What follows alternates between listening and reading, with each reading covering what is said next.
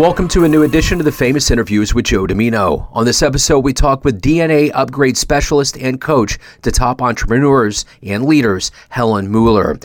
Helen's focus is helping top entrepreneurs and leaders fulfill their greatest potential. The You, Me, and Happiness program focuses heavily on heightened awareness and her unique ability to communicate remotely with human DNA, giving her clients high performance output and an accelerated growth incomparable to anything else.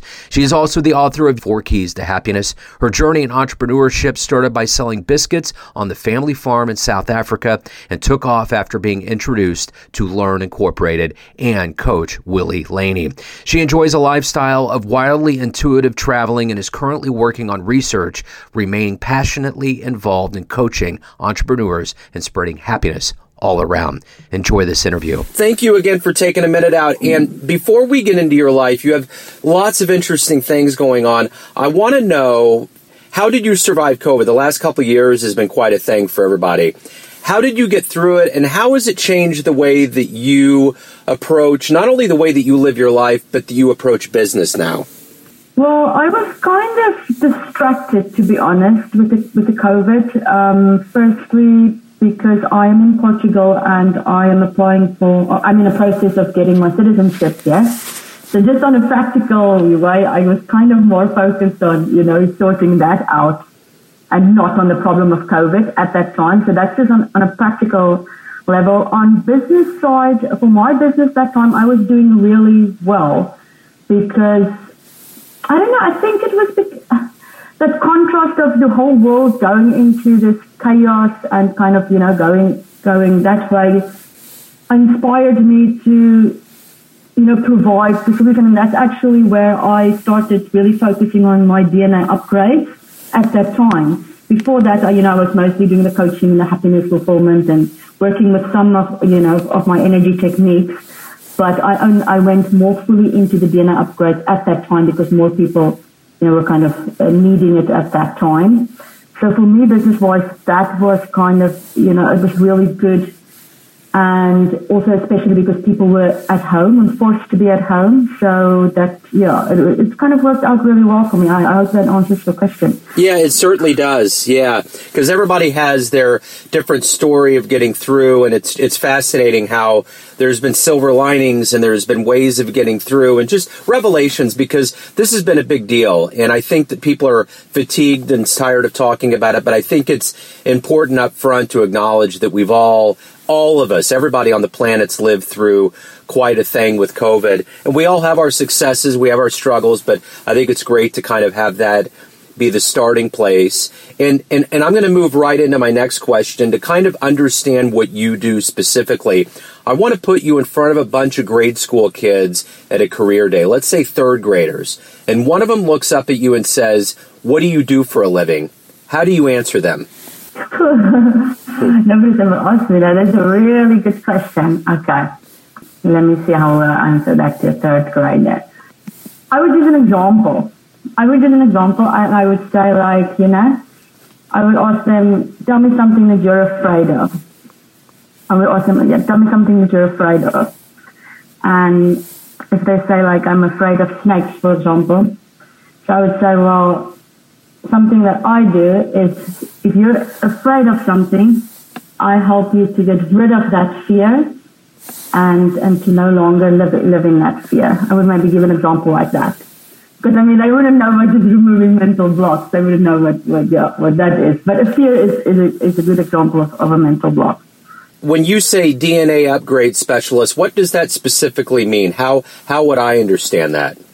Well, what I, I, do is it's a communication technique. So I remove mental blocks with this technique called DNA upgrade, and it's built on the science of epigenetics.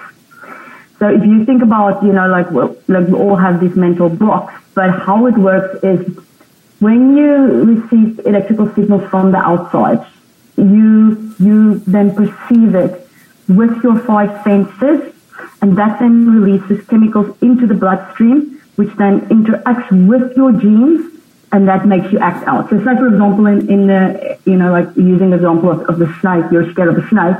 I'm not scared of snakes, but you might see a snake and then because you perceive it in the fearful way, you will then react in a fearful way because of the, the, the, the uh, hormones and the things that's released. So when I do a DNA upgrade, I bypass that process because you perceive with your five senses, but you interpret with your mind. And that's why people have mental blocks, right? So when I do the DNA upgrade, I remove these mental blocks, but I do it with giving, kind of bypassing the information that comes from the mind, that limited mind, and I use information that comes from your higher consciousness, not your, your limited mind programming that you were taught, you know, I would say like in the first seven years. So I bypass that and I send new information to the genes. And then your genes get expressed in a different way. So like an upgraded, upgraded information. That's what's called a DNA upgrade. That's interesting. And, you know, I'm kind of fascinated with the idea of DNA. My 18 year old son is on the autism spectrum, and the only thing that we biologically definitively know about where he's at is that he has an extra piece of genetic material on his 15th chromosome. And that has led to developmental delays and, and to where he is. So I'm always fascinated with how just a very little bit can affect any human being. Yeah, it's interesting that you say that. I'm, I'm, I maybe ask you a question uh, because I always kind of ask this as well. Is you know what people think of their DNA because I think a lot of us don't. A lot of people don't really think about what it does or what it can do, and and what happens. And I think uh, you know a big reason why this is you know why people don't know a lot about it is because they still believe that genes control our biology, right? A lot of people say, for example, if you have this genes, then you're supposed to be like this. I'm not saying your specific example, but it could also be that belief that, you know, because of this um, extra genetic material, your son is now autistic. That's kind of a determinist belief, isn't it? Yeah. Because it, now it, you don't have any power, right? It's like this, so now you have to deal with it. But that's kind of based on um, the Newtonian science, which, where people believe, like, say you, your mother had the cancer gene, now you have the cancer gene. Like, you know, that type of thinking. But there's a valid science since the 1990s, which is called epigenetics. You might want to check that out. Maybe it could be useful for you, you know, or for your son as well. It's called epigenetics, and epi means above the genes. And how that works is now the My DNA upgrade also, um, you know, builds on this science, epigenetics, because your genes is just a blueprint. In other words, Joe, you can have the cancer gene and I can have the cancer gene. Or you might also have the, the autistic gene and I might also have the, you know, the autistic gene. But it doesn't mean that we have to express it. So, because your gene is it's a blueprint.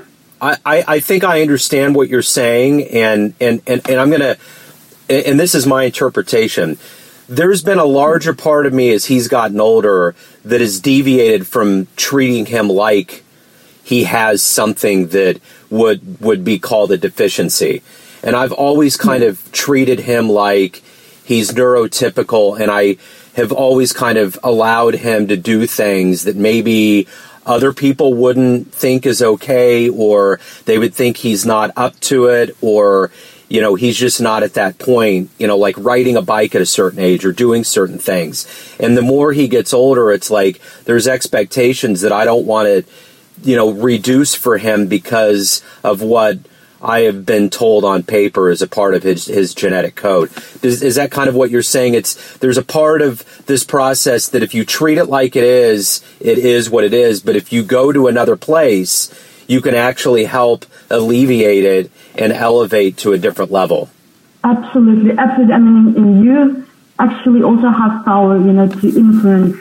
influence. What's your son's name? Sorry, if I may ask. Oh, it's Miles. Eh, after the trumpeter, Miles, Miles. Davis. Yeah. Okay. okay, Miles. Yeah, yeah. So, I mean, you have that power to also kind of make a difference in Miles's um, life because, exactly because of that. And the thing is, Joe, you can prove with science all of these things now. It's just sometimes people don't have access to, well, not, look at access to this information, they don't know. But this is, it is, you know, there is scientists and physicists have already proven like lots of these things. It's just a matter of that. But it's more, it's, it's like a, um, a disempowering science versus an empowering science, if you think about it. So you rather want to have that power, right? You want to have you want to choose. You don't want somebody else to tell you what you should believe just because, why? Because they believe it. That's not a, that's not a reason why you should believe it. So it's, it's exactly like that. And I think a lot of things has to do with how you define things. I, I always say, even when I have to go to a doctor, right? I like, I try not to, to go to doctors, but so I have to go to a doctor or like, yeah, or like some, like a skin therapist or anything, you know, even for a facial or something. I always tell them, I'm sure you can, you know, from their perspective, they can tell me what is wrong or they can put a label on something, right? But I specifically ask, I don't want to know that. But because as soon as you know that, that information, you kind of, it goes into your mind, right? And it starts affecting you. And if you think about growing up, you got all this information from books, from people, from experiences, and it's kind of the, the, information that you got from when you were in the womb to age seven. That's kind of forming the basis of what you believe in. Even if now you think you want to believe different things, that still has a, a big power on you. So I never I mean, I don't like when people label things like autism. I, will never do that. Um, I was just seeing somebody who, you know, they, they talk about themselves as being, um, uh, actually it was a friend that I they talk, uh, he talked of himself as being bipolar, because he's been diagnosed bipolar and this and that and the other thing. I said, there's nothing wrong with you. You know, I'm not going to label you as being just because somebody's going to, because people can also be wrong. Yeah. You know? Yeah. You're wrong. Now, now you believe this. You go and research all the, you know, kind of all the symptoms and all the things, and, and, and then before you know it, you've got more problems than you need, right? Absolutely, yeah. It it produces a lot of clutter and clatter for sure. Um, hmm. so let's go back in your life where you were born and raised, and kind of what your childhood was like to give you these seeds of motivation to be who you are today. I was born in South Africa and on a farm. And I was um, one of three children. I was a middle child, or I'm a middle child. And yeah, I, I, grew up in nature, so I spent a lot of time in nature, but I always felt alone on the farm because of, I think because of my ideas and I had the, the reason why I can also do these um, DNA upgrades is because I've been able to communicate with consciousness you know, naturally, if I can say that, from when I was a child. So I would have these conversations, this con- consciousness when I would go walking in the mountains. And I was always like very aware of the presence as if it's almost like a magic friend, but, you know, wasn't like a magic friend. Hmm.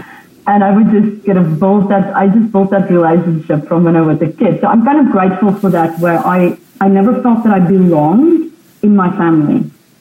And literally it took me up until about maybe a month ago, and I just came back from South Africa now after a five week visit there, and I just yeah, I just really came to a beautiful place now with my family. But up until up until this point, you know, I really felt like it was a struggle for me. I felt like I didn't belong. I I left school, not school. Yeah, I mean, I I finished my high school and I went to America, and I thought, you know, I, I'm never going to go back. I never. I said, I, you know, I'll be, I'll be like doing what my fa- what my parents wanted me to do while I'm under their roof. You know, show respect to everything. You know, like like live how they want me to live. But as soon as I'm free, I'm gonna like go out and do my thing. And then I left, but I had to go back to study. My they wanted, you know, my parents wanted me to get a degree, and, and I had to go back. And um, but after that, I just traveled again, and I was looking for this answer to happiness because when I was 16, I had, you know, what some people would call an out of body experience. And it was like, you know, my body was completely out of, you know, I was looking kind of down on earth. And I thought, well, this doesn't make sense. You know, how, how we live on earth, what we do. Like, I couldn't see the point of all this stuff. So, and then after that, I thought, well, I need to find out what existence is all about because how often am I going to live now? it has to make sense to me. And, and I kind of reverse engineered my life. And I thought, okay, what do people want at the end of their life? Or, you know, what's the kind of the realization if people want that fulfillment, right? You hear about this all the time, like, you know, they, they lived their life, they had this, they had that, they made all the money, but then at the end, you know, they realized they were never really happy. They never really understood who they were and what they, you know, what they were and, and what their purpose was for being on earth. So I thought, like, if I first get that answer, however long that might take me, then I'll be sorted, right? Then whatever else I do have time for after that would be like a bonus. And that's exactly what I did. So I kind of traveled also, I would say, to escape my family in a way. But um, at the same time, kind of searching for this answer, right? Or I would say like searching for myself, if I would say that. And then it took me about nine, ten years before I found that answer. And I then started building my business from there and, and kind of wrote a book, built a business, and here we are today. So, who has consistently been kind of a hero for you, someone that you've admired? Whew. Consistently. I would say Elon Musk, but okay, that's not forever. That's just since I, I knew about Elon Musk. But I kind of, I mean, I know he's kind of a big figure now, but I really think he, yeah, I, I don't know. I can elaborate on that. But consistently before that, I would say um, Prem Rawat. He is a man from India who kind of helped me, you know, kind of find that inner peace. You may have already answered it. If you could meet and talk to anybody alive on the planet right now, who would it be? Elon Musk, probably at this point. Yes, yes, yes, Elon Musk. What is it that motivates you to do what you do? I mean, what is it every day you wake up? We always have these things that we want to do with our day. What is it that motivates you to get through the day and be a success, to, to, to do what you want to do? I think because I've already, you know, kind of accomplished my, my biggest goal in my life, now I feel very compelled. It's like a, you know, it's like a fire that from that first moment when I, you know, knew what I wanted to do and when I started this You, Me and happiness thing and it's just like a burning fire inside me. I can never stop, you know, stop it. It's like it's, it's continuously consuming my mind space. So, um, yeah, it's just like kind of to pass that on to humanity while I'm still alive. And I feel it's like, it's not even like something I have to think about. It just comes automatically, like just to do as much as I can, as efficient as I can to, yeah, to pass this on to other people. Yeah. So let me ask you this. At the end of the day, how do you quantify a good day for you? What is it that makes you satisfied at the end of a good day? I've extracted as much joy from each moment that I could.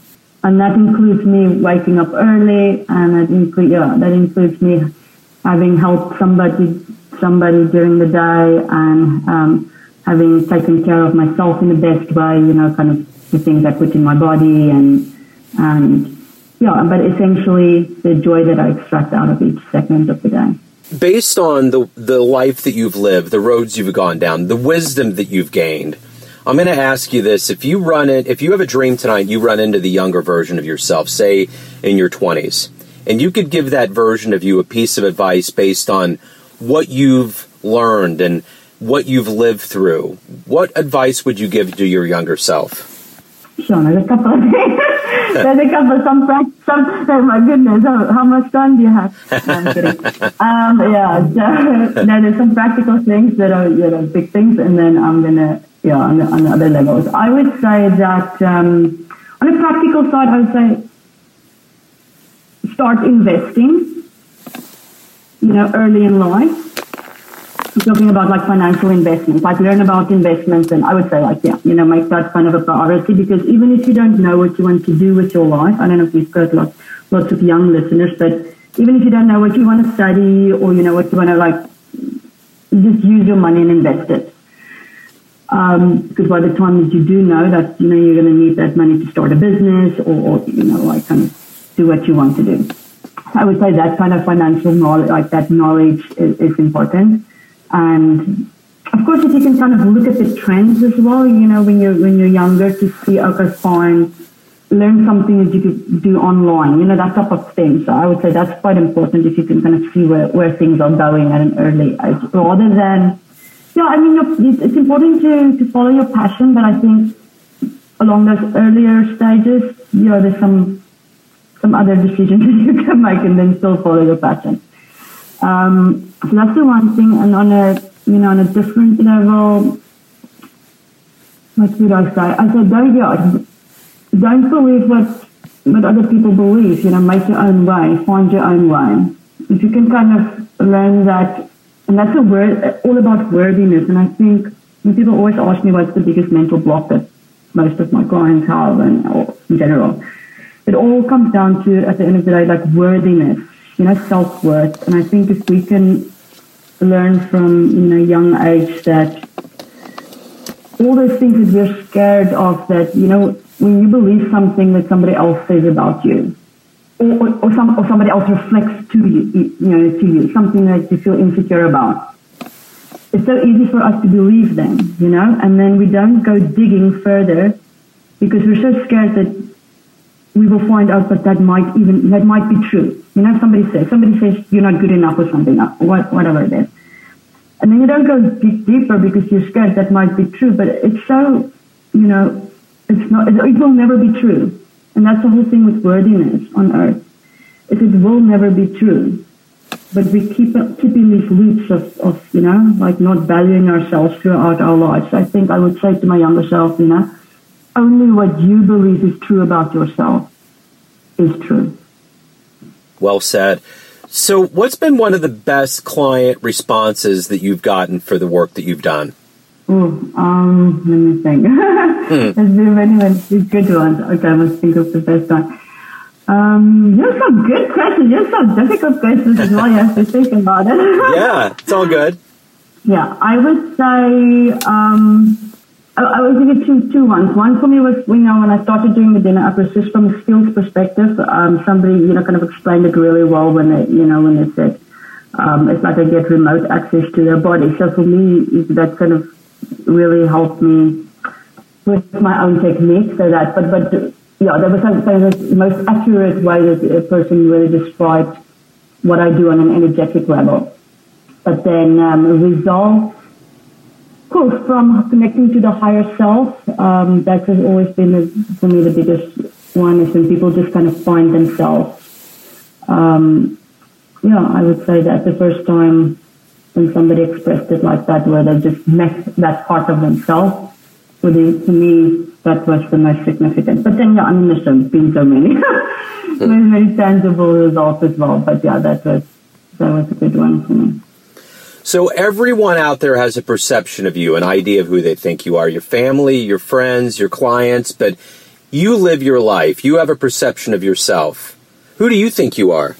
I think I am. Well, I'm going to answer you. I'll truthfully answer you. I know that I'm consciousness. I know that I am an individuated unit of consciousness, part of the larger consciousness system. That's kind of like a yeah. So that's that's my answer. Helen, thank you for opening up. Thanks for taking a minute out. Before we leave, I want to get to the good business of your life. Where is the best place for everybody to go to learn more about you and your your businesses, your your your services? Where can they go?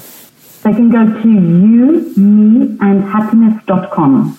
Perfect. Helen, thank you again. Uh, best of luck. Have a great 2023. And again, thank you for opening up and giving me some of your time today. I appreciate it. You're welcome, was lovely speaking to you. Thanks for your time. Thanks for tuning in to another famous interview with Joe Dimino, where we cover the world of art, literature, business, spirituality, music, and more from around the globe. If you want to hear more interviews, visit the Famous Interviews with Joe Dimino channel on YouTube. You can also find us on Spotify and Apple Podcasts. Thanks again for listening, and until next time.